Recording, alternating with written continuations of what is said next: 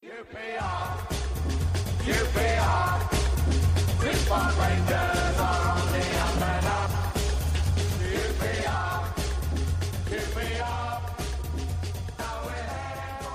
Hello and welcome to another edition of Open All Laws, a QPR podcast that um, is, well, reasonably okay, I suppose. Um, joined with two regulars and a fellow from New Zealand who went to Southampton. Just a, you know, just a bus ride, isn't it? He's originally from Isleworth, so it's not that far. um, so first of all, I'm going to introduce Mike Harb. How are you, mate? You all right? Yeah, I'm good, thank you, Paul. Um, yeah, like you said, not too not too far away at the moment, but came over from uh, New Zealand, not specifically for the game, but uh, yeah, that, that would be, I guess, uh, I'd probably need to go and see my doctor if I came over just to just to see that game. But Yeah, you know, St Mary's, Christchurch. There's got to be some kind of religious link, isn't there? Yeah, maybe. Yeah, you're right, actually. Yeah. See, a lovely place as well. Hope you hope you didn't get soaked like I did on the way in. Um, Robert Gilbert is back after a wee while out. You all right, Robert? I'm all right, Paul. How are you? I'm all right. Nice to hear you loud and clear as usual. Good. And um, Simon is just recovering from the fact that he's just found out that the podcast is audio and nobody can see him as he spent half an hour trying to get himself to look like Brad Pitt. All right, Simon? And Hello, Paul. How are you doing? Good to see you. Enjoy Saturday. How did no? First of all, how did your romantic weekend go? Could have been worse. Could have been worse. No, it was all right. It was all right. We realised we enjoyed each other's company still. Yeah, that's the thing when you have a child, isn't it? Yeah. Yeah. No, it's not. Yeah, it was quite strange without him, but no, we quite enjoyed it. Quite enjoyed it. Southampton's a decent place to have a weekend. Yeah, not too bad. Not too bad. So, first of all, Mike, you've obviously come over to see family and friends, and Yeah. obviously QPR was just. What what what's it like when you come from overseas after so many years and see the odds? Because we take it for granted. Let's be honest. I mean, what was it? What was the day like for you? Um, it was good. Like I, I've been in the last year, I've probably been over like back home like three times in the last year. So I've been doing a fair bit of travel. Um, this time come over with the family, so my little girl and my wife to kind of come and see my mum. Um, but every time I get over, I try and get to at least well as many games as I can get to, really. Um, and it's yeah, it's it's weird. It's I guess the place that we're at now, it's one of those where you kind of question whether you should be going home and away given the performances and where the team are at the moment. But I, I love it, honestly. I, it's one thing I miss massively about being being over here is obviously the, the people. Um, I don't miss the place so much, but I do miss football. I do miss a Saturday where you're walking up to, to Loftus Road and kind of that bars have been at the ground watching QPR play. It's just something you just don't get or anything anywhere near being being in New Zealand. So um so I, I mean I, I love it. Yeah. How, how did you find Saturday compared Um, it was good. Great stadium, lovely stadium. Um, I've not been there before, so I was able to tick that one off. Um, I, I was actually really impressed with with how we responded to the goal because I think when we went one 0 down, I think all of us were probably like, "Here we go!" Like the floodgates are going to open and we're just going to capitulate. Um, but actually, we responded really, really well, and I thought Paul Smyth had Ryan Manning on, on toast for the whole game, and I was really disappointed when he got taken off, uh, whether it was an injury or whether it was uh, just tiredness. I don't know what it was, but to to take him off, he just looked such a threat every time he took took Manning on and got got him behind. Um, but overall, I thought I thought it was a really good performance. Um, and it a, a draw probably would have been fair, but I mean, I, I, I think that period after the the half time and the second start of the second half, if we could have nicked a goal then, it could have been a different story, and we could have probably at least nicked a point, but maybe three. But yeah, not taking your chances. You always felt that the way we we were playing this season, that we were going to end up getting punished for it, and we did. Didn't help though, Simon, did it? With Ryan Manning to take an injury for five minutes, take the heat out of the game. Do you think that I might be cynical? A little bit, yeah. I mean, I agree with Mike about I I left the game with a lot more positives out of it than than I did negatives, despite the fact we onto the outside we've lost another game. But I think for people who are watching it and the performances this season and the performances last season are pretty much are pretty much chalk and cheese. And yeah, I, I made a comment last week, didn't I, on the um talking about the um training on the at the open training day, and I made a comment about finishing and so on. And yeah, I was thinking about that on Saturday, and it's yet another time where it's a case of taking chances and being a little bit more clinical, especially if we're going to play with 30, 40% possession.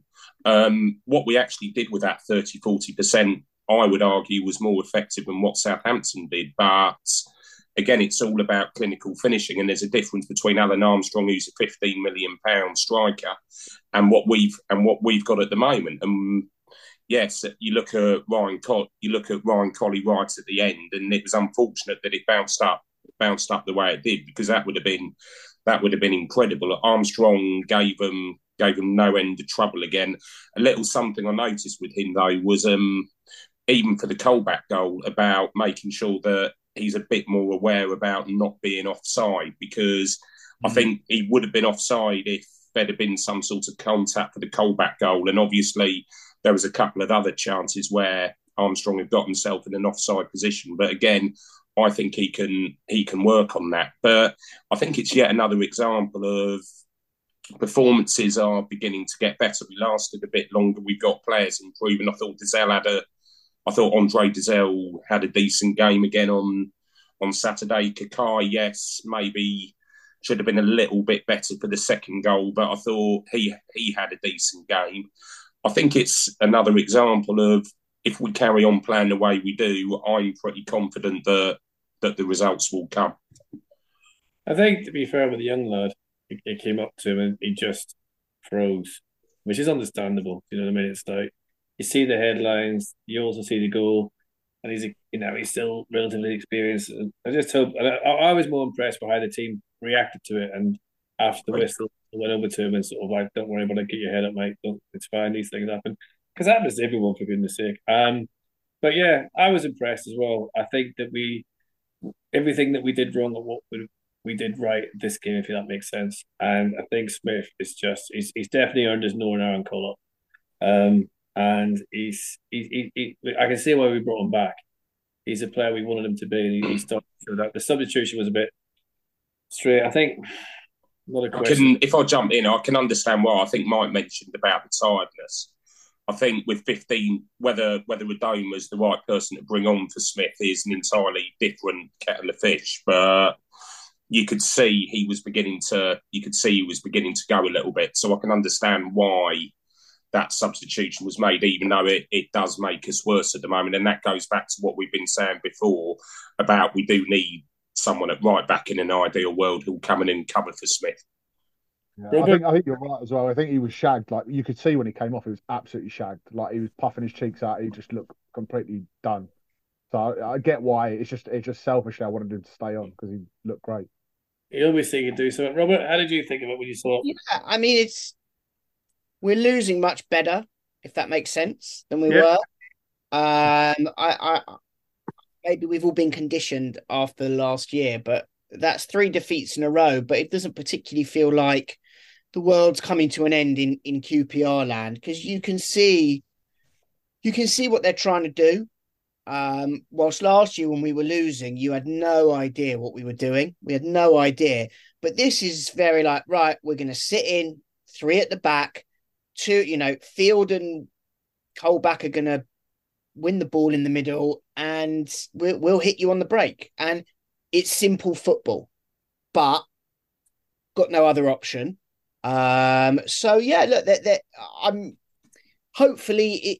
Look, last season we realised was built on sand, um, and hopefully the the even though we're losing, the building blocks are hopefully going in, so that yeah, yeah, that they're like we say, some of the some of these losses will turn into draws and wins, and we've had they've had tricky games. Is, you know, the three get the games they've lost have been tricky games, but Saturday was positive.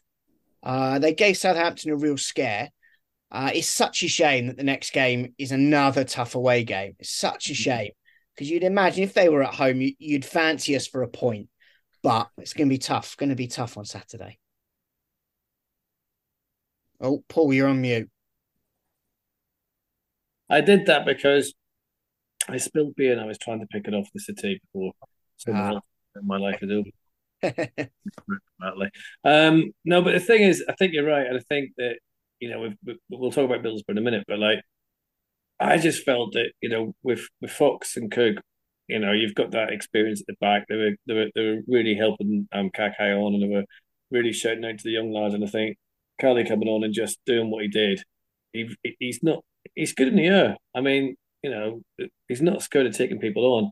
And I've seen the goals that he scored yesterday for the development squad and stuff. There's, something definitely there. I guess in an ideal world, he'd be on loan, if we're being honest, um, to get him experience, to get him some game time and get him ready. But we're not in that position. We've just got to, it's all hands to deck. We've only got so many hours left to bring players in on transfers, and we've got loans. So I'm I'm thinking if they are going to do anything, it'll be it'll be loans. Um, and we do need the we need a right back. We need another striker and um, just another winger. Albert, I just I, I don't know anymore. I, I really can't see it working for the lad. I say that seven or whatever, but you It know, wasn't, just, it wasn't So- working last season with Adomah either. Like it, it, it, it's just he's just like three years past his like the the tail end of the peak of his career, and that we're just it's it's really painful watching him come on. Not only did he, not only is it painful watching him come on, he's not putting in the greatest performances, but he's also coming on for someone like Smyth, who's been who put in a cracking performance. So it just kind of heightens, it, it alleviates how much more kind of the gap is between those two. it's a shame though because you know it's you don't want to you don't want his career at QPR to end this way, do you, Simon? You don't want it to come down to Yeah, but but we but we say that he's been like this now since. I mean, to be honest, I think there was a strong case for not giving him a contract at the end of 2022, Mm, and yet we made it. We've we've made the decision to keep him on for a couple of years, and it's yeah, bless him, and I'm sure he's a very good influence and all that on the youngsters, but. There's lots of people who can do that role, but watching him on a pitch, it's it's painful to watch. I'm afraid to say, and it's obvious, and, and the gap in quality is is just so obvious. Yeah, I It's mean, uh, it, it's yeah. unreal, and yeah, you're right. We don't want it to end like that, but almost I wonder to myself, does does Albert want it to end like this as well? Does he look at himself and think, hold on a minute, this isn't this isn't going well for me or anything like that? And I, I mean, I don't know what he's going to do. Whether he'd actually say, oh, yeah, sorry, it's not working. Can you pay up my contract or something? I don't know because I'm not in that I'm not in that position. But I think it's one, it's sad, but two, it's very very clear he's nowhere near what we need. Yeah, I, I, I imagine it will probably be his last season in professional football. You would imagine he'll retire at the end of it. Um, but look, we gave him a silly contract uh, when he when his contract was up. As we all said, why they gave him two years, no one knew. He would have been a bit part player anyway. He'd done really well. He'd come on, he'd filled in at that right wing back role, hadn't he, under Warburton? And he was a weapon coming off the bench, caused a bit of panic. But you know, look, we, we'll always love him because we know we know he loves QPR. We know he gives his all. So, well, I think all the fan base are reluctant to to boo and grumble him, if you know what I mean, because it it it is what it is. Like a lot of things at QPR at the moment. Hopefully, um, we can bring in a right wing back on loan. I think that's actually the key position because, um, yeah, if what it would then allow us to do is almost move Smyth further up and release the burden on Armstrong. Because if Armstrong's puffing after 70 minutes, Smyth can go up there and use his pace. So uh, for me, it, it, if I could only have one player on deadline day, I, I, I'd I'd look to take a a wing back on loan, uh, and I imagine that would probably be slightly easier to do than a striker. Yeah. I can't imagine any uh, Premier League club's going to particularly want to send a kid to us to go and be back up to Lyndon Dykes for a season because really, that's all they're going to be. It's going to be really tough to get a striker, and I, I wonder if that's why Kelman hasn't moved on yet. Well, yeah, it's, it's another one that's a shame. You'd like it to work out for him, but it's not. And um, well, then th- th- Simon Dykes joined the Scotland squad. I think he has, hasn't he? Has he gone? He has, and I think by all accounts, he's he could well be back for the weekend. And I think it's something we've said before. If you have Dykes and Armstrong up top, I think potentially that's going to be quite a that's going to be a very handy combination. The, the, only thing I thought, Mike, I don't know what you thought because it's obviously your first game. We you've been watching it from afar, um, which is normally what you feel like at Newcastle away.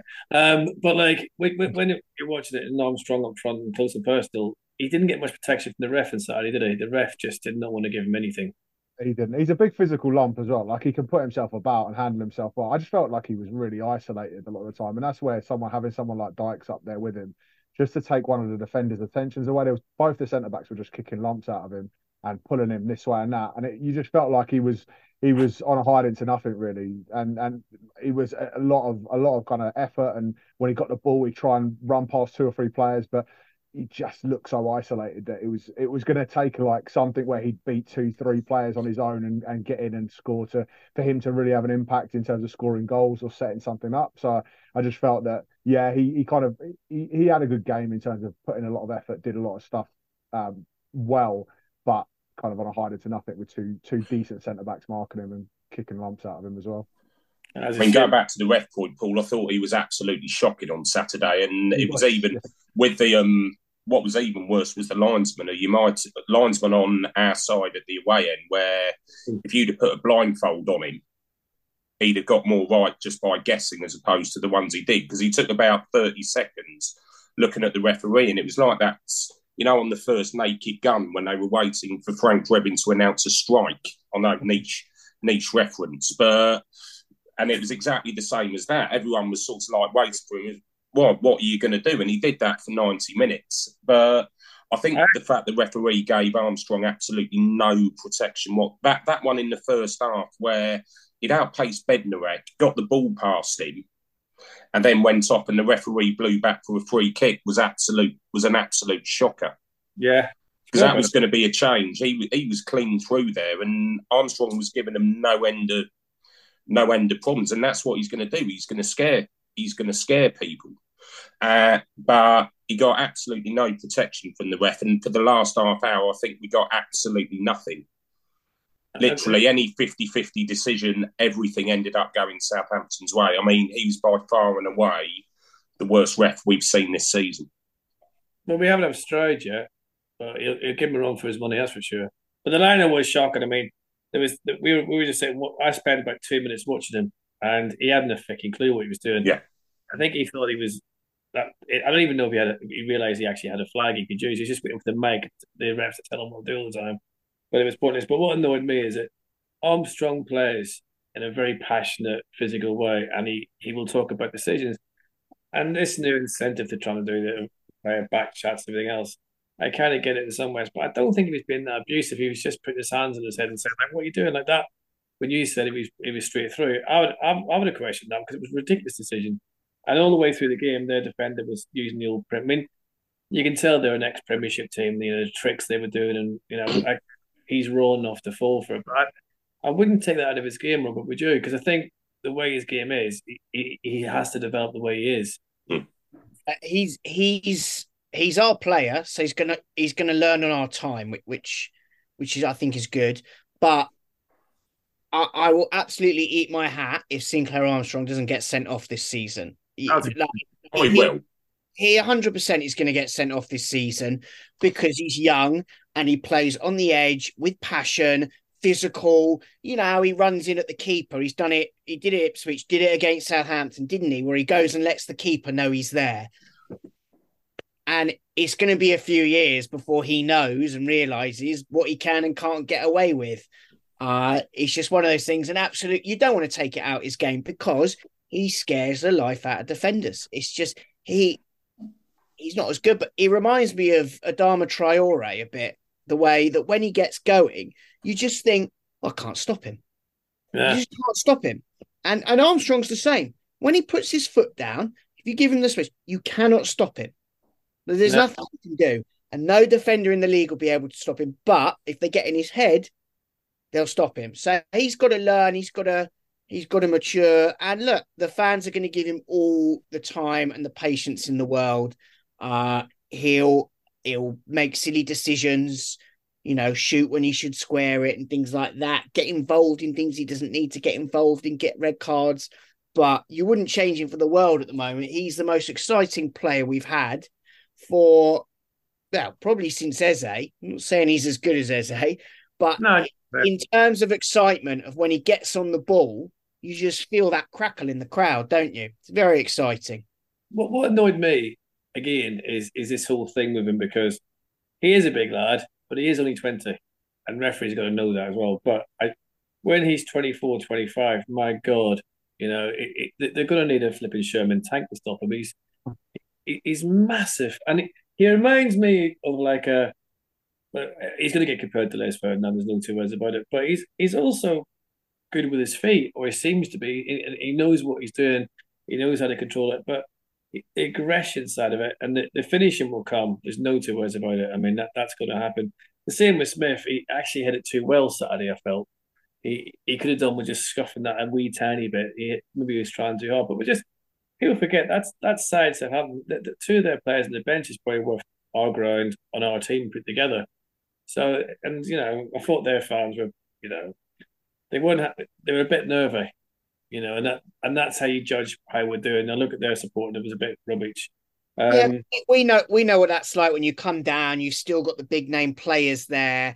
Mm. Not enjoying it because you don't want to be in the championship. You think, well, not, not that we thought, but when you've got the players, you think you should be in the Prem. And every game is, uh, oh God, got to win, got to win. Leicester won. We're three points behind them all. Like, you know, and it it's not enjoyable when you first come down unless you do what Burnley did, rip up your playing style and romp the league. Um, but I did see about Southampton. They've sold the amount of money they've sold and brought in is more than if they'd finished bottom of the Premier League this season. Mad, isn't it? It's, it's incredible. Mad. So they, they yeah, mad they did look like a team that that were still trying to uh, find their way with a few players missing that they hadn't like fully yeah. Trained as a whole 11 together like they, they were passing kept, kept possession well but there was no real coherent like um, forward kind of movement from them that kind of looked like they were going to cause us a lot of problems in terms of getting in behind and stuff it was it was a lot of sideways passing and kind of just keep possession keep possession rather than do anything what they did well like what they did well is they they harassed us and they yeah. won free kicks. I mean, there's this thing of winning free kicks. In my day, it was called diving, but there you go. Um, you know, but with that line, to be fair, you know, I don't know, he'd, he'd have given them anything. He'd probably give them a flipping bottle of champagne if they asked him. Um, so they were going down quite easy. But then, you know, they look at how much they're worth. I know that it's still quite a young squad, but the difference in quality. And that's where we're going to be. But I was I was impressed with us on Saturday. I mean, the first goal you could fault the keeper a wee bit. Second goal, there's nothing they can do. But you know, we're going to get there and we're going to get these. I mean, that goal, I mean, I thought he'd be, you know, in there to sort the midfield out, but didn't expect a, a Beckenbauer flipping rifle. Did you, Simon? No, I mean Colback did score one like that, didn't he? Um, a couple of years back as an injury time equaliser against us when he was playing for Forest. But uh, it, it, yeah, I remember that. Yeah, yeah, it was a one all. It was a one all in October under Warburton. But yeah, you could see you could see the quality he brought in, and it immediately improved our midfield. Having two having two holders of that quality in there mm. helped helped significantly. And we talked about for years we've needed someone like that who can who can sort of bite and so on. And if we can keep Colback fit, unlike what happened with Johansen, unfortunately, we've actually got a half decent midfield too with Field and Field and Colback, and that gives the opportunity then for us to potentially go four two three one as opposed to maybe playing th- three or so in the middle, which we tried to do, which we tried to do on Saturday. And so, yeah, I know we people were critical of having experienced players in, but I think you can clearly see, particularly in the short term, what benefit that's going to have, and some of our young players are going to build on that. So I was really pleased with him. And I know you mentioned about um, the Southampton fans. I just want to have a shout out for ours because I thought they were absolute. We were absolutely superb oh, Saturday. Yeah. Properly got got behind everyone. And I remember the last game we went to Southampton. It was, I think it was nine or so years ago, and I remember it was it was pretty toxic all round. It was one of those days out you get where you could tell there was a certain edge. Whereas this time, everyone has ended up being behind everyone, no toxicity at all, despite defeat. And it's something that I've noticed since since the Watford game. People do seem to be a lot more united and behind things than we might have been during the course of last season. So that's actually been quite a nice change as well. I think I think to be fair, the fans from the first minute to the last, we had Ainsworth's on the side, and it, it seems to be, you know, he's asking the fans to be patient and they're being patient, which is I don't want to be stupid, but I mean, to be honest with you, we've been patient for years. It's always gone pear shaped, and I think he knows that. And I think you know, you talk about look at Leicester and think, oh, three points behind him. I think that mentality's gone. You weren't talking about us, you're talking about Southampton. But I think that mentality's gone. I think we're, we're in a new era where we, we are basically a championship club and we've got to try and stay a championship club rather than a championship club that could be a premiership club.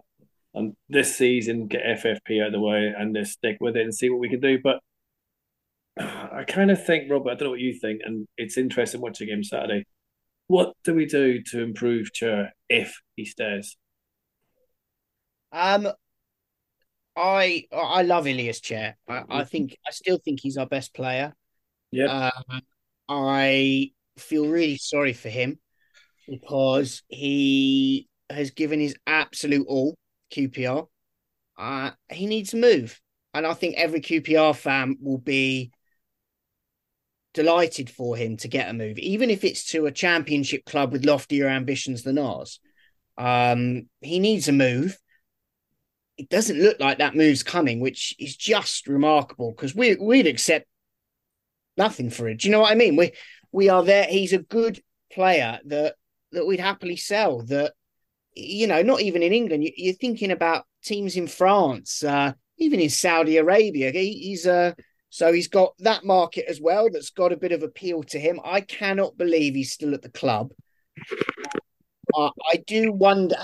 I sort of feel sorry for him because I'm I'm sort of like, how can he? He probably can't believe he's still playing for QPR, still having a run up and down the wing and grind for Gareth Ainsworth, which isn't what he wants to do. Um, but I love him. I love him, and if he's here after the window closes, we'll be a better team for it. But I hope he's not here for him. same question, Mike. He, I mean, he he was great on on Saturday. I thought his performance was excellent. He that that kind of cutting in from the wing, driving into the box that he was doing. He could have probably got a shot off earlier in the first half where he did that, maybe we would have scored. But yeah, I I totally agree. Like I think that he's in that kind of holding stage now where he needs to go to another club. I don't think he's going to develop any more than he than he's at like the level he's at right now with QPR um, which is a little bit heartbreaking because I because he's always been that kind of I want to take QPR up, I want to be there when we get to the Premier League kind of player, and the fact that he's that's just not going to happen. Um, I, I really just hope it happens for him and he gets into the Premier League. One thing I would say about him not moving, I, I'm not that surprised that he hasn't moved yet because it, it, like he's very very raw still in terms of he he'd need a lot of coaching and a lot of kind of work from a good coach to kind of make him that that kind of top Premier League player that he's got the potential to be, but he still kind of has that kind of holds onto the ball a bit too long. Um, tries tries things that kind of probably not on or not the sensible things. So he's not like a, a coach's dream in that sense. So I'm not surprised that he hasn't gone because he is a bit of a punt. And if we're looking at like the eight to ten million pounds for him, then that that is a bit of a punt on a player like that. And if it's someone in the championship, even more so. So I, I'm in total agreement. I, I, think he's a fantastic player. He's been so great for us. Um, I hope he does get a move because I think that's the only way he's going to develop. Um, but if he's with us for the rest of the season, then we've just got that much more chance of staying up with him. Simon, same question. I mean, how old is Chair? Is he 25 now? Yeah, about that. Yeah. So I think that might be one of the reasons, particularly why, and I think it goes back to what Mike rightly says about why he might not have gone, because I think in a way we know the qualities that he's got, but how much coaching can you do for someone who's 25 years old? If he was about two, three years younger, I think you could certainly you can certainly see the point. But it goes back to what Mike says. I think, and I don't disagree. He he does bring a lot to us, but I think for other people looking, is he going to be sort of almost like a Luke Freeman, where he looks really, really good with us, and then when Freeman ended up going elsewhere, you you saw that he struggled. I I don't know really with with Chair about what he would do with another with another team. I know I think we're still hoping that Leicester might come in at some stage tomorrow if Leicester lose a few Leicester lose a few players, but it is it is quite telling that seemingly no one no one has come in come in for him. Uh, but particularly given what we see, and it's almost like this question about do we overrate our own players? Do we actually consider our players better than they are? is there is there something there that other teams are seeing, which I suspect might be what Mike says, which is the final the final sort of decision making with him, and can you change that when he's when he's twenty five years old? I think with Chair, I I do believe if you put him in a better team, he, he'd look a lot better. Uh, I think there's not that many players on his wavelength with us, and uh, all the chances created stats and things like that. He's right at the top for the whole division.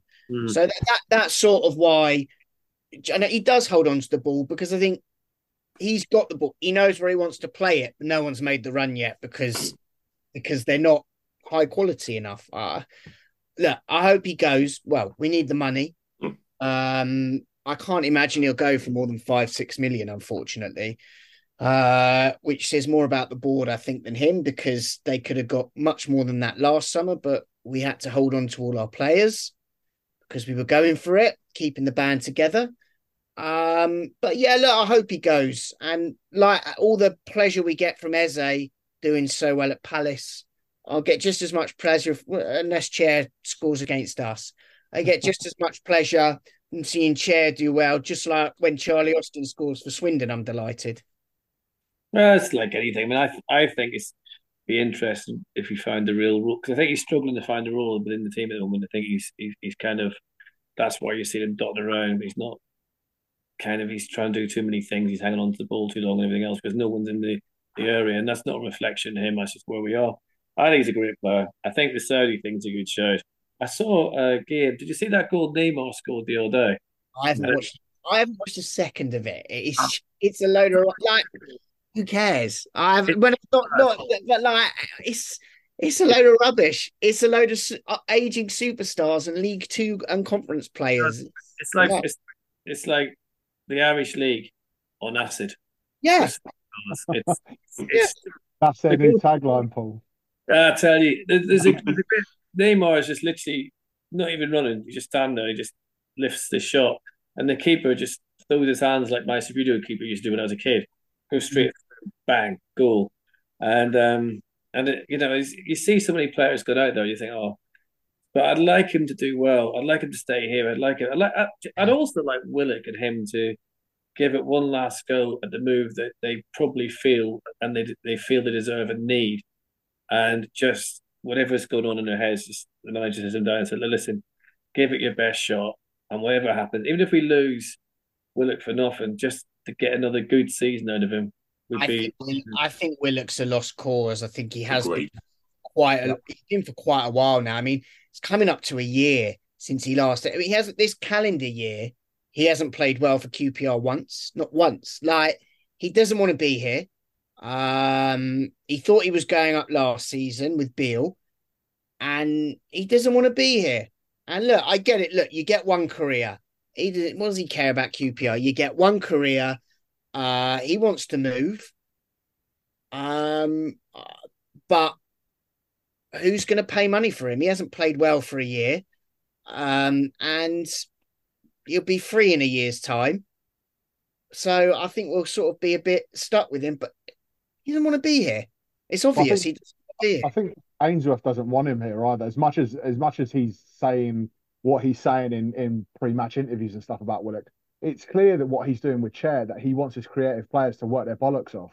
Yeah. And, and Willock is not going to do that. He's just no, never Chair done that does. in his career. Chair does, yeah, Chair does, and yeah. that's but but I think he knows that Willock's never going to do that, and that's why ne- Willock never it kind of features in his plans because he's got one style of playing and he wants that level of effort and defensive work from his attacking players that Willock is never going to provide. So it's it's I think it's best in both both of our interests that Willock just finds somewhere else to play. Yeah, hundred percent. But look, you would almost say to Willock, but you're here, you've got to do the work. Look how Jack Grealish tracks back at City. It's unbelievable. Yeah. Like that's you got to do that. Um, he doesn't want to be here, Willock. Um, and it, I don't. It's becoming a bit of a stick to beat the manager with, which I don't think is fair. No, he's not, he's not done anything. Same with Richards. He's never done. Richards has never done anything. Yeah. We keep being like, got to put Richards in the team, but he also he needs a. I hope they loan him out as well because he is a waste of space, unfortunately, at the moment. I think he's he's um it was unfortunate with the transfer the way it happened because I didn't see on his loan to say, "Oh, we'll have him for next season. He's a great player." Now he's our player. It's kind of like I, I don't know what's going on with Richards. I don't know if he's injured. I don't believe he is, but it's a shame because we're such a small squad. We need everyone to be firing. But my my Simon, I'm I'm just seems like we've all lost, lost patience with Willock, and also we've probably lost a massive transfer fee.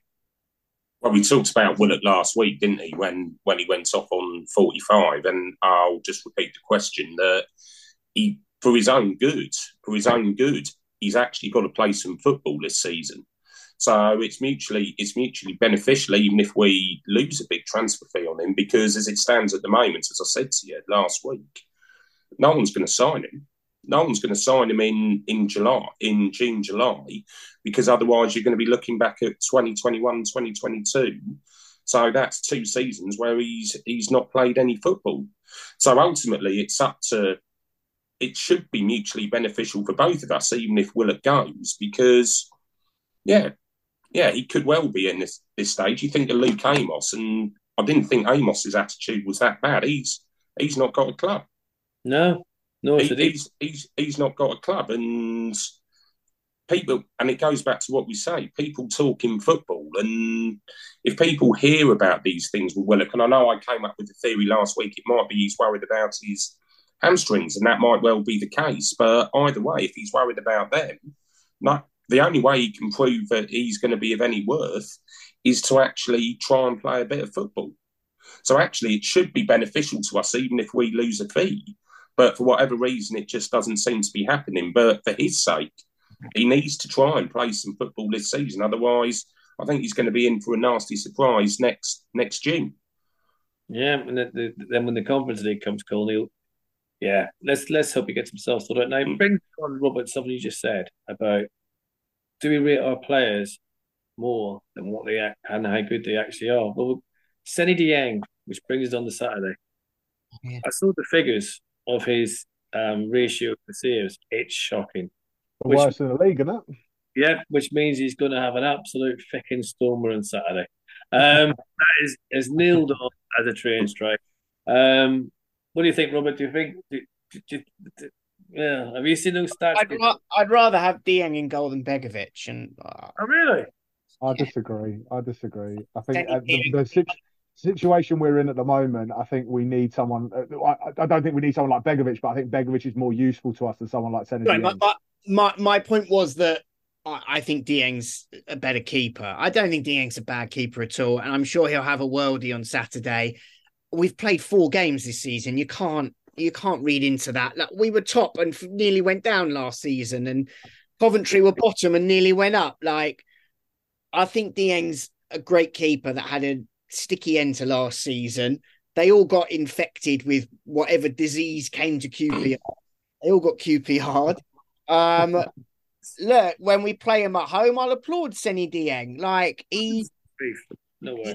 He, he he was great. Like again, it was time it was time for him to move on.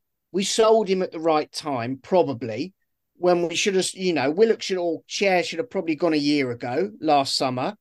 Uh, with Dieng going this summer, you know, um, yeah. Look, we we've all seen a lot of players come and go at QPR. Um, D- Dieng's just another of them, but he, he scored a goal for us as a keeper, so he'll always he'll always be special. He'll always be special at QPR. What do you think, Simon? So I'm looking forward to Saturday because I don't think you're going to have a much better time to to play Middlesbrough than they are at the moment. They they they haven't started well. I don't think they've got over what happened with the playoffs, um, losing Akpom and so on, and they've not really not really replaced. I don't think we could we could ask for a better time. And if and I think if you'd have said this right at the start of June, I'd have had this down as a near certain defeat. I actually think we can get something out of the game on Saturday, even allowing for Seny Dieng's form or not. There's the way we're going, despite the results, you can see something's potentially going to happen. So I'm actually going up there Saturday feeling feeling relatively optimistic about getting something out of it. Yeah, Mike. Um, it's one of those where like I, I, I share the same opinion as Simon. I think I think we're gonna we've got a good chance, which ultimately means that we're gonna get pasted three 0 Like I think anytime we we have any shred of optimism, we're gonna gonna end up getting hit with reality very very hard. But I I, I genuinely think that we do have a good chance. I, I do think that just touching on um what Simon mentioned as well about the experienced players earlier that we brought in. I think in in um, Colback and um, Simon Cook or Steve Cook, sorry, um, that those two are actually like experienced players that still have a lot to offer, still have a lot to give. And I think in like tough away trips like this against Middlesbrough away, Southampton away, you saw you saw what Colback and um, Cook brought on Saturday uh, in terms of the amount of like talking that Cook was doing. That there was at one point in the second half where Col- Colback tracked half the pitch back to to make that tackle when you could see he was almost cramping up as well. And and that is the kind of I think there's a big difference between that and a, and a Stefan Johansen and a Charlie Austin in terms of they still got a lot left in the tank um, or maybe not a lot, but they've got enough left in the tank to offer a lot of value to us. And so I think going to a place like Middlesbrough in in the spot that they're in, I think I, I feel a lot more confident having seen what we could do at Southampton away. That if we replicate that effort and that kind of style of play that we stick to, everyone's disciplined, everyone sticks to the game plan.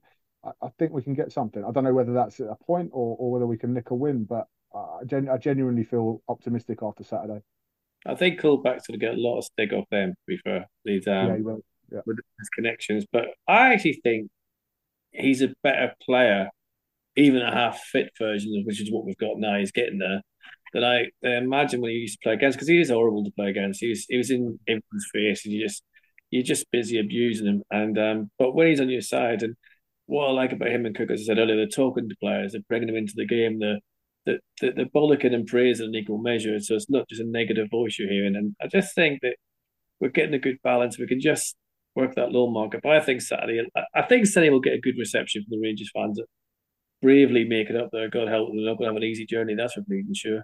Um, because there's no reason not to, to be honest with you. Um, so I hope we give him a good reception and he drops a clanger.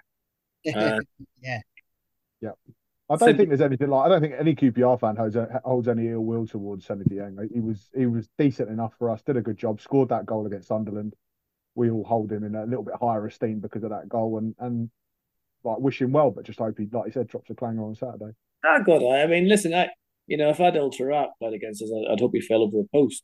You know, he's one of the greatest players I've ever seen. But you know, it, it's interesting as well that he's gone there and his percentage isn't great. But I think Simon hit the nail on the head they've sold a player they can't replace, which is what happens in this flipping league, isn't it? You sell, and we saw that when we lost like Field the other week, and, you know you go to pieces so easily.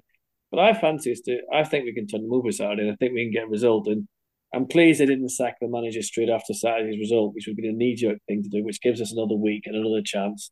And um, yeah, it's Sunday we'll probably have a, a, a, a game, and we just need like a, a Steve Cook flipping 30 yard bullet header. That'll do me 1 0. Get another win under our belts and just keep driving on because that's all we can do. I, my ambition this season is just not to get relegated. And if that means that we end up having the table you expect, all good. Because I've, I've honestly got no, which is terrible, really, because you want ambitions, but I haven't got any. I mean, is that wrong, Simon? Do you think, or is that just where we are? No, not at all. I think I think even the most optimistic QPR fans in the summer would have been looking at aiming to stay up this season, given the way that we ended last season and potentially losing some of our players. I think what's what's been really pleasing is the fact that we've shown that we can be competitive. Which after the first game against Watford, there seemed to be absolutely no evidence that we'd be even competitive in the championship this season. So, given the fact that we've given ourselves an opportunity and we've get and we've made ourselves competitive, and also we're starting to give some of our youngsters and some of the people in the development squad a little bit more time on the pitch. And it was mentioned earlier that's going to augur well for next season. Should we stay up, that we've given a lot of our youngsters that type of experience, particularly mm. when we're potentially going to have our financial fair play headroom next season. So I can understand why everyone didn't feel optimistic, but I think I've seen enough to say that we're going to be we're going to be competitive this season. Yeah, so, definitely, definitely. And do you know what? Obviously, you don't want them to go down. If they go down playing how they've been playing, just sort of hold your hands up as a fan, don't you? you go, I've got we've got players here that are giving a hundred. We we can see know as fans when they're giving a hundred percent, when they're going to their limits, and they're going to their limits. Okay, some of them aren't good enough, and that's that's not their fault. I don't think that's Gareth Ainsworth's fault either. The fault is above their heads, and so look, I, I'm much more enthused that, than I, than I was.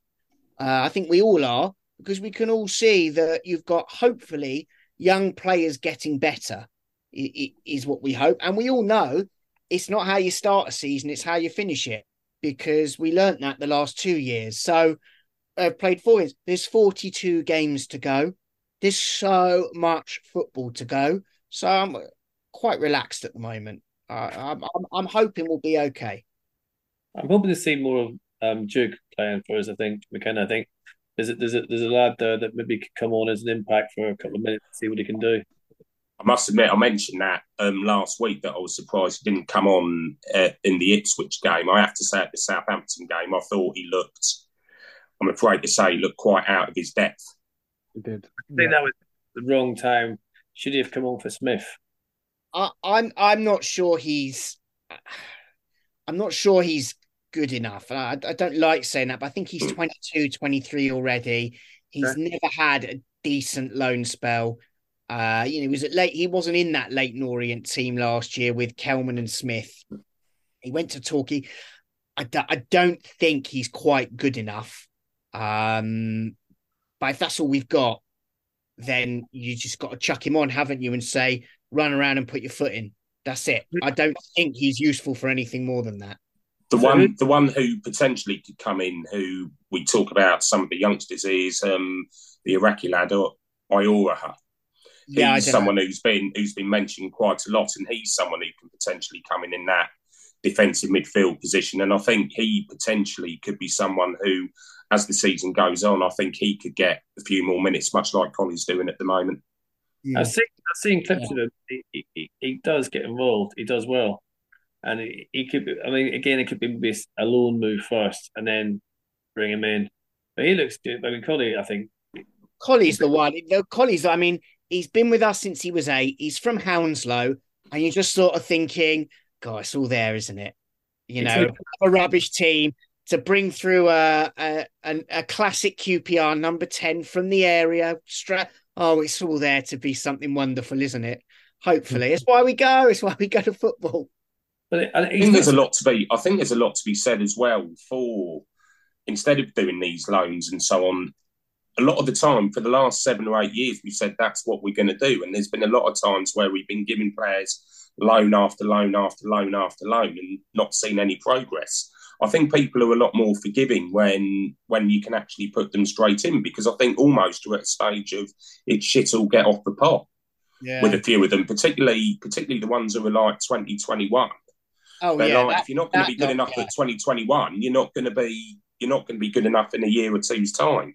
So I think mm. the fact that we're now got ourselves into this position is quite good because it means then that we are trying people and we can genuinely say, yes, they're they're good enough, they're not good enough. And I think again, people are a lot more forgiving about that if they're coming through our our own system as opposed to say some Premier League some Premier League academy graduates who we were signing who were like 21, 22 and are not good enough. We'll we'll deal with it a lot better if we're doing it through like the under 18s at the moment look like they've got something about them. So I actually think it's quite nice that we're doing that. And it's almost at a stage where I don't think we necessarily need to do as many loans. we need, Yeah, we yeah. We do need bodies. I think there's no two ways about it. I mean, I was only thinking about Drew because I, I think he's. You, you forget he is actually the age he is, but I just you're so desperate for these kids to do well, aren't you? You're so Yeah. desperate for Dixon to come in as well and do well, and you're thinking, oh, I just want them to do do something because a it means that the better they do, the better we do. We can get transfer value if they do really well because let's face it, that's what the ethos of the club is. Uh, bring them in cheap or youth, sell them high. Um, you know that, and we're not doing that. Ah, you never know, Lo. You never know. I mean, I remember people surrounding me um had to go at Eze, and I, I, I was amazed. I thought he was one of the greatest players of that side at that time, and you could tell you something about him, but some people just didn't like him, which still amazes me. Hey ho, there you go.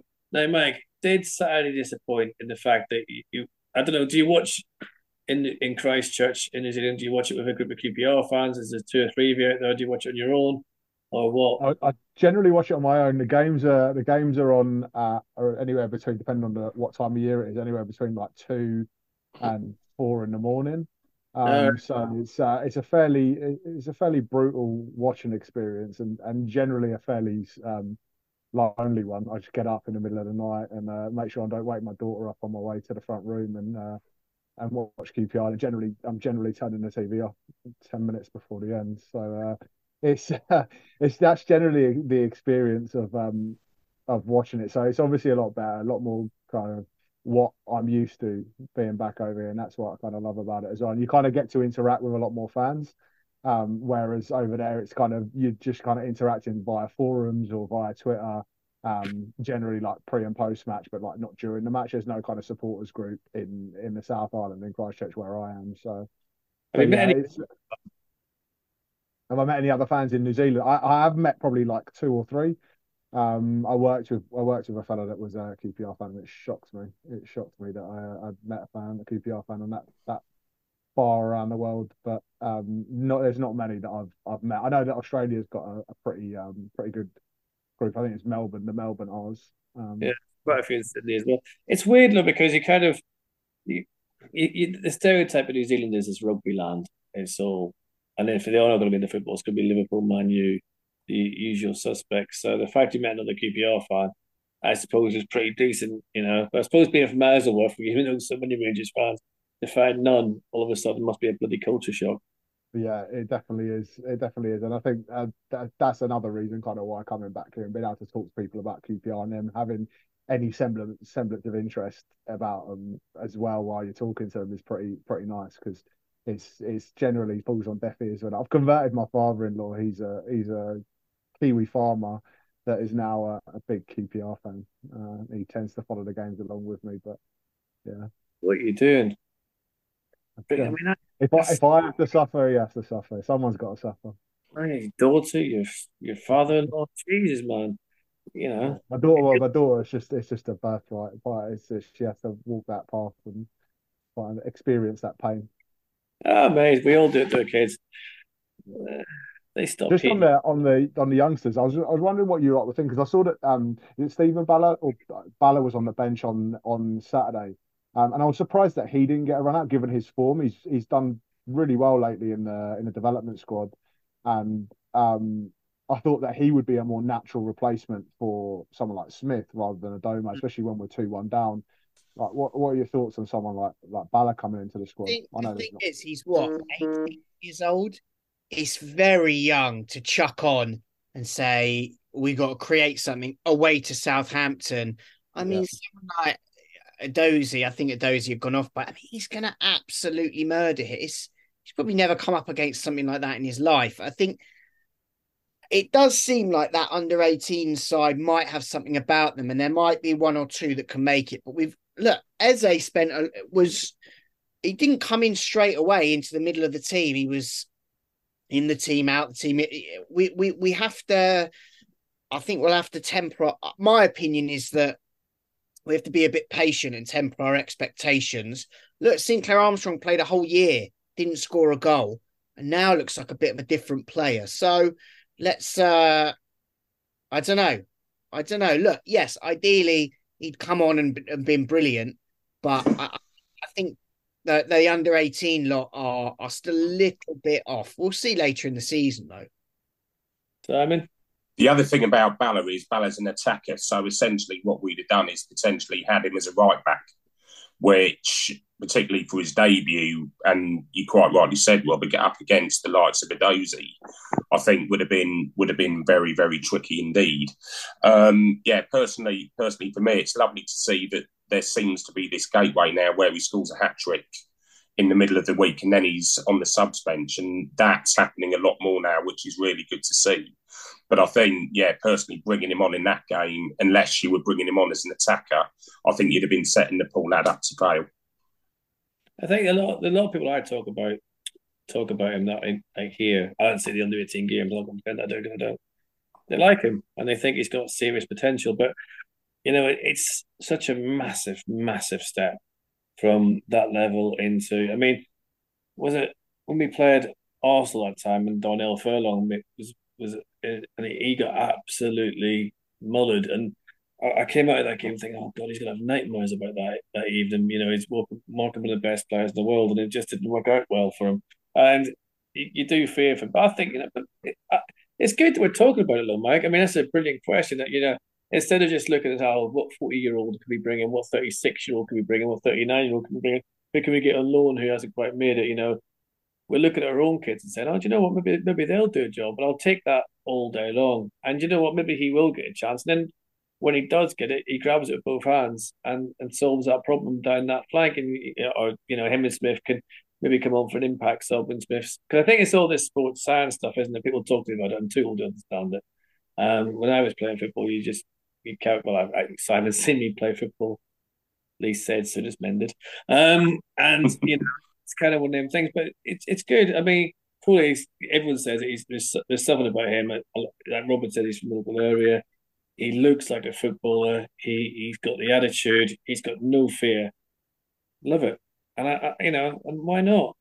But when we bring them in, is going to be the tricky bit and making them stay in and hold their place and and keep their heads. Because the other thing you don't want to do is bring a kid in, and then they lose their place because someone's come up on loan or someone's come in transfer, and their confidence hits it goes through the floor. So carefully managed, you never know. But um, we certainly be looking for a goalkeeper after next season. I think. I think the, the Begovic is, is probably what a season maybe. Can't see it being longer than that. So be interesting, mate. But I'm glad you asked that question. I mean, I think Steve Cook's got a future as well. If I'm being honest. Oh, he's got a couple of seasons in him, just like Colback. I think both of them shown that they've got enough about them already. Oh. I, I, mean, Cook, Cook really did bail out Kakay uh, two or three oh. times at least on Saturday. actually, Mike. To be fair, Kakay's improved the minute. He has, yeah. Good. He made a he made a few few um, forward runs as well on on um, on Saturday that looked quite good as well. Um, but he definitely got bailed out a couple of times by Cook, and that's what Cook's there for. That that experience, that reading of the game, and he has got legs still, and and he just dominates in the air. He's strong. I imagine he's quite horrible to play against, Steve Cook. Brilliant. That's what you need. Yeah. But what I did like about Eze, Eze, flipping egg, Eze, what? See, that's what I'll start talking about bloody Dave Thomas the minute of flipping everyone else. Now, what I did like about Kakay is when he lost possession, he fought the way back and run the ball back and then pushed it through to Smyth. He would have done that a year ago. His head would have just gone down. He would have looked at the floor and his, he would have felt his world collapsing. So something's going on there. It can only be a good thing. I still don't think he's a right back in a million years. I think he's more right hand side centre half, in my personal opinion. But um, you know, what do I know about football? I sport QPR for Christ's sake. Right. I know we've kind of done score protection, but we should do it properly as these podcasts, they tell me they should have a format, although I've never figured out one, but there you go. Robert. Uh, I'll go nil nil. Really? Yeah, why not? No one ever goes nil nil. I'm going nil nil. Pragmatic choice, that is. I'd take that. Nil nil. Really? Oh, why not? All right, if everyone listening still make the trip, you never know. Um, Mike. uh I'm gonna go. I'm gonna go two one Rangers. I think we can nick something. Um, I think that if Dykes is back, that will get us get us uh, increase our chances of getting a goal and bringing Sinclair more into the game and giving him some support. So I'm gonna go two one. Yeah, see, that's more like it. I know you're probably right, Simon. Right. Whilst I'm whilst I'm optimistic, we'll get something. I reckon it'll be a point. So I'm going to say one one. I love this podcast. It starts off, yeah, we could do really well. Comes to the predicted, yeah, yeah. I, I reckon, all joking aside, it's, yeah, I think it's going to, I'm with Mike. I think it's going to be 2 1 either way. But hopefully, get the manager sacked. I mean, I don't want to say nil nil, Robert, because I mean, everyone listening to this is going to make that trip. You know, they might turn around and, you know. You'd rather that than lose 2 1. Oh, yeah. take it? If, you if you asked all, all the fans if they take nil nil and a guaranteed point away at Middlesbrough, would you take it now? Oh yeah, totally. Yeah, but you know you're getting sport now, aren't you? You want to see a Sinclair goal. I mean, all right, one one. Yeah, Sinclair goal. Actually, I don't want them to score. Actually, no, I, take it back. One nil Rangers because I don't. I just like to get a couple of clean sheets. You know what I mean? We can build on that, and then we can get that defense. No, no, I'm going three 0 now. Sort it. I'm going for it. I've taught myself to sort it Smyth two, Sinclair the other one. Why the hell not? Dykes been an absolute pain in the arse because he wants to get fit for the Scotland game. Simon, what do you reckon? Am I mad? I'll stick with one-one. Fair enough. Um, I'm going to start with the R's end and then going to go around everyone else. Mine's quick. I love the Sinclair Armstrong flag on Saturday. I think it's brilliant. Absolute kudos to the guy who thought that up. I think it's a brilliant flag, and um, I love seeing them sort of things. And um, I was well happy with that. Wasn't so happy with the downpour before the game, which was horrendous. And my engine won like coming on the van on the way down there, which scared the Jesus out of me. But apart from that, it was a lovely trip, and um, it's a shame we lost, but I thought we were well worth the point. Robert, you're R's end. Um, I mean, I was going to talk about Chair, but we talked about him. I noticed against Ipswich at home, they've changed the pre-match music back to what we used to have. Um, so the poems is the poem still there? Don't know. Uh, you anyway. The the the pre-match music, the retro pre-match music is back, but still no Tina Turner. Simply the best. I can think, only- I think we've gone back to playing Coldplay, haven't we? I'm never there. Yeah, That's Yeah, 2 Unlimited. yeah. Was Yeah. I don't know. Anyway, I just thought, oh, that's different.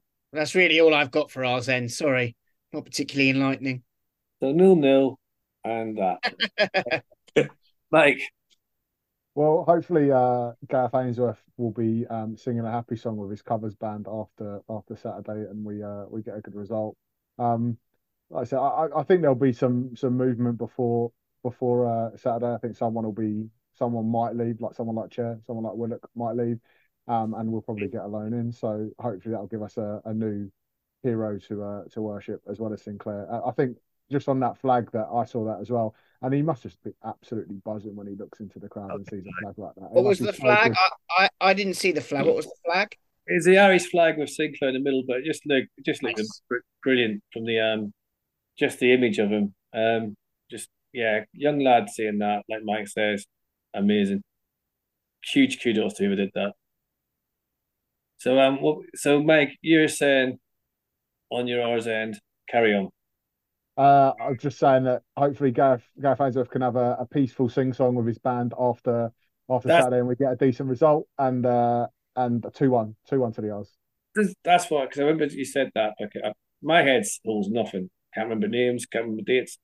Bloody COVID. Anyway, um, does it bother you that band thing? Because it doesn't really bother me, but I see a lot of people on social media get absolutely growled about it, rightly or wrongly. But I'm not really bothered if he's singing in the band. When he played for us as well, like it's great. I love I love Ainsworth. I just love him.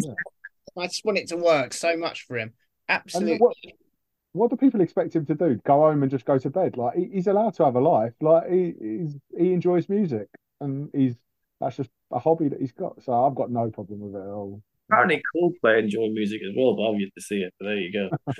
Um, I haven't got a problem with it. I mean, I, I, I generally haven't got a problem because I don't really care if he can sing or not. I don't care if he makes records. It doesn't make records or he's good. He's not my type of music. It's not many's, but at least he's different. We used to love managers that were different. We used to love characters in the game, and now, you know, they're all like bloody Nigel Pearson and just stand there in front of the camera, look like they're growling at someone or something like that. What do you think, Simon? Or is it because we're all? I've got no problem with Ainsworth doing doing that. As I say, different people have different people have different hobbies and so on. And if he wants to do that, best of, best of luck to him. Um, going back to mine, um, yeah. So it's essentially good luck to everyone who's making the journey up to Middlesbrough. I know myself and myself and my good lady are going up. We got family up in um just outside of Middlesbrough, so that's quite handy. And it also brings back, and I'm sure this person won't mind, I won't name him. We went to a Middlesbrough game um, 2014, the one which we won 3 1, and it involved one of my funniest moments um, where we had a weekend up in York and we went out to a bar in Middlesbrough, got six pints of Foster's, paid with a £20 and got change for a tenner. And it was one of those where we just ended up going back and we said, no, no, take it, take it. We couldn't believe that it was one pound. You know, what was it? What the good old days where it was one pound sixty a pint. And my and my other top bit from there was someone else who went with us after the game was giving it the big and giving it the big and and winding up all of these Middlesbrough fans, um, not realising that there was a bollard on the way. So he went he, he, cracked his bollocks right in it and was ending up on the floor, which gave, which was probably one of my um, yeah probably one of my biggest highlights in Middlesbrough. So hopefully, hopefully we'll we'll have a good day like we did there. One of my biggest highlights of Middlesbrough is an absolute flea pest they did a couple of years ago in Eaglescliffe. Jesus, I can still remember them fleas eating me alive. Jesus. There's a B&B in Eaglescliffe near the train station. Don't stay it unless you want fleas. That's all I'm It's saying. quite nice, Eagles. Eagles Cliff's quite nice. That You were just unlucky. Yeah, of my life. Born the 13th. Happens all the time. Right, everyone. I think we've uh, ended the podcast. A pretty positive podcast as well. Which after Watford, I didn't think would be possible again this season. I thought it was going to be one long moon fest. Meg, I'm, I would ask you to join us when you're.